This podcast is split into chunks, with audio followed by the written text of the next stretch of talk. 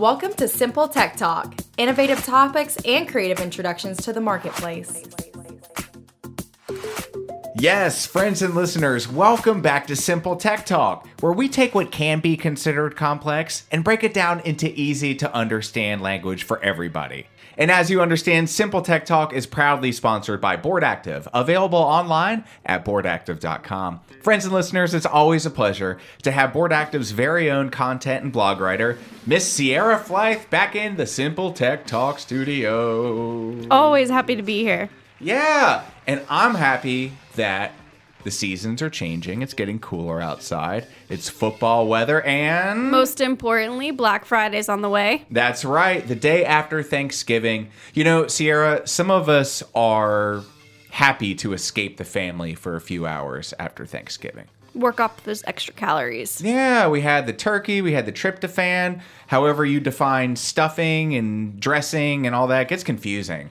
But one thing we're here to do is bring clarity to somewhat confusing trends and terms. Beyond Thanksgiving, we're talking about the tech realm, more specifically, Black Friday, and how Black Friday is utilized and how it can be better utilized, right? From a mobile standpoint.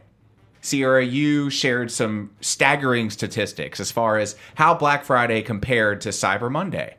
Yeah, last year, actually, Cyber Monday came in at over $7.9 billion in revenue, while Black Friday trailed behind at under 6 billion. Billion with a B. Yes. That's a lot of money. it is. People like to shop. Imagine having that amount of money in front of you if you're one of these in store retailers that are struggling, struggling to find purpose and meaning in reaching their app users, right? So, Sierra, what are some ways that brand apps with brick and mortar locations can really capitalize upon Black Friday? Well, they need to personalize the entire experience. Users need to feel that they know exactly what products are available that are interesting to them, as well as where to find them, the prices that they're going to be seeing, and all the information they need to make a good purchase. Yeah, and these brands need to understand us as individuals. A good purchase for me may look different than a good purchase for you. I don't want to receive coupons and discounts for items that I don't really care about. Definitely, people that are in the South are not looking to go out and buy some skis. You have to definitely take into account where people are located and what they buy in that region. So let's provide some clarity on the history of Black Friday before we really get started, right? All right. Some believe it goes all the way back to the 1950s when stores would want to get in the black. That means being profitable. But unfortunately for them, Cyber Monday has really taken reins over the consumer's pocketbook. Yeah, people like to shop from the comfort of their own home, especially when it's cold out and after they've consumed great quantities of food and been lounged up with their families. But there's definitely still a great uh, benefit in going to an in store atmosphere to purchase your products. See those items up close and personal, kind of get the extra feel of what you're purchasing without just seeing a 2D image online. Furthermore, wouldn't it be cool to get a personalized message sent straight to your phone based off your location and the retail store closest to you? I mean, how hard is it to get up at four in the morning after all that turkey in your belly, the fourth helping and such? They got to give us a reason to get out of bed instead of waiting till Monday and shopping from the comfort of our very own lazy boy. Definitely. I mean, you have these things that you keep in your shopping cart. Like, say you want that nice 72 inch screen TV. It's been sitting in that Best Buy cart forever. It's a lot more incentive to go out and buy it if you got a push notification saying, hey, you come in store, we actually have that same TV on sale for 40% off, and it's yours. It's been something I've been meaning to do, and that message is the very call to action that most consumers need to really get their duff off the couch, get in the car, and hit the road on Black Friday. Yeah, and it's a great point. And going off of that, a lot of Cyber Monday deals are leaked online early, so you can go ahead and see those things ahead of time. Stores need to pay attention to that. Look at what other brands are offering on the online deals and circumvent it with something a little extra. Hey, buy this in store, get this great TV, and we're going to throw in a Blu ray player. Hmm, that's good stuff. So, we've been talking about these personalized location based push notifications. These can include a lot more than just a picture of a product and a QR code, they can also give really important information to the consumer. Yeah, some of the most important information that consumers want is the inventory on specific products. How many items of that particular product are available at each store? What are the wait times if you run out? Can you get a rain check? all of this information can be given to a consumer using location based messages. So they know that their store has this amount, this is what they can do if there's none left, and this is how they can get more. It definitely helps to have that personalized content that's specifically suited for what I buy and when I buy it.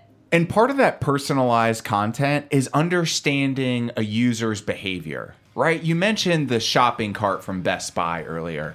The behavior in that instance is that individual left an item in their shopping cart and never followed through with the purchase. And your example is a priceless one, giving them a reason to close that ROI loop by completing the purchase. Imagine a Best Buy doing something as simple as geofencing a neighborhood around the in store location the impact that they could have on in-store sales would be cataclysmic. Yeah, that's a great point, Joey. Besides just geofencing static stationary advertising, you can also do locations such as neighborhoods or areas where a lot of people congregate. So it gives them that incentive, that push to get them in store on the right time.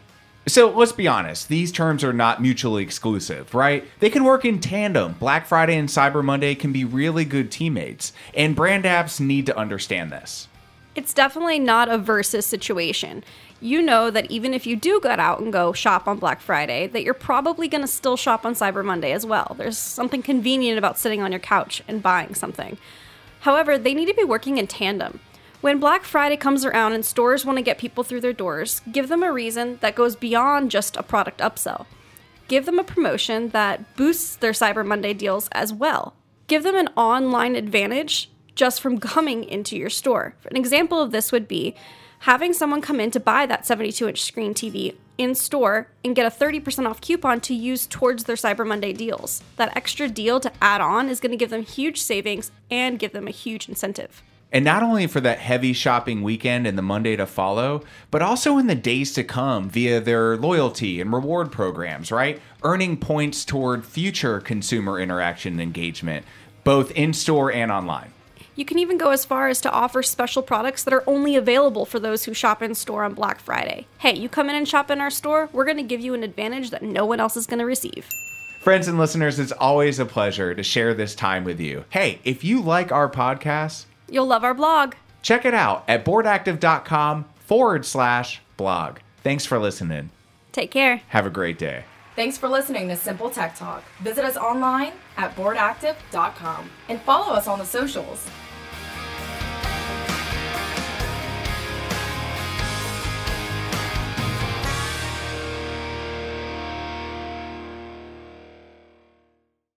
This podcast is a part of the C Suite Radio Network. For more top business podcasts, visit c-suiteradio.com.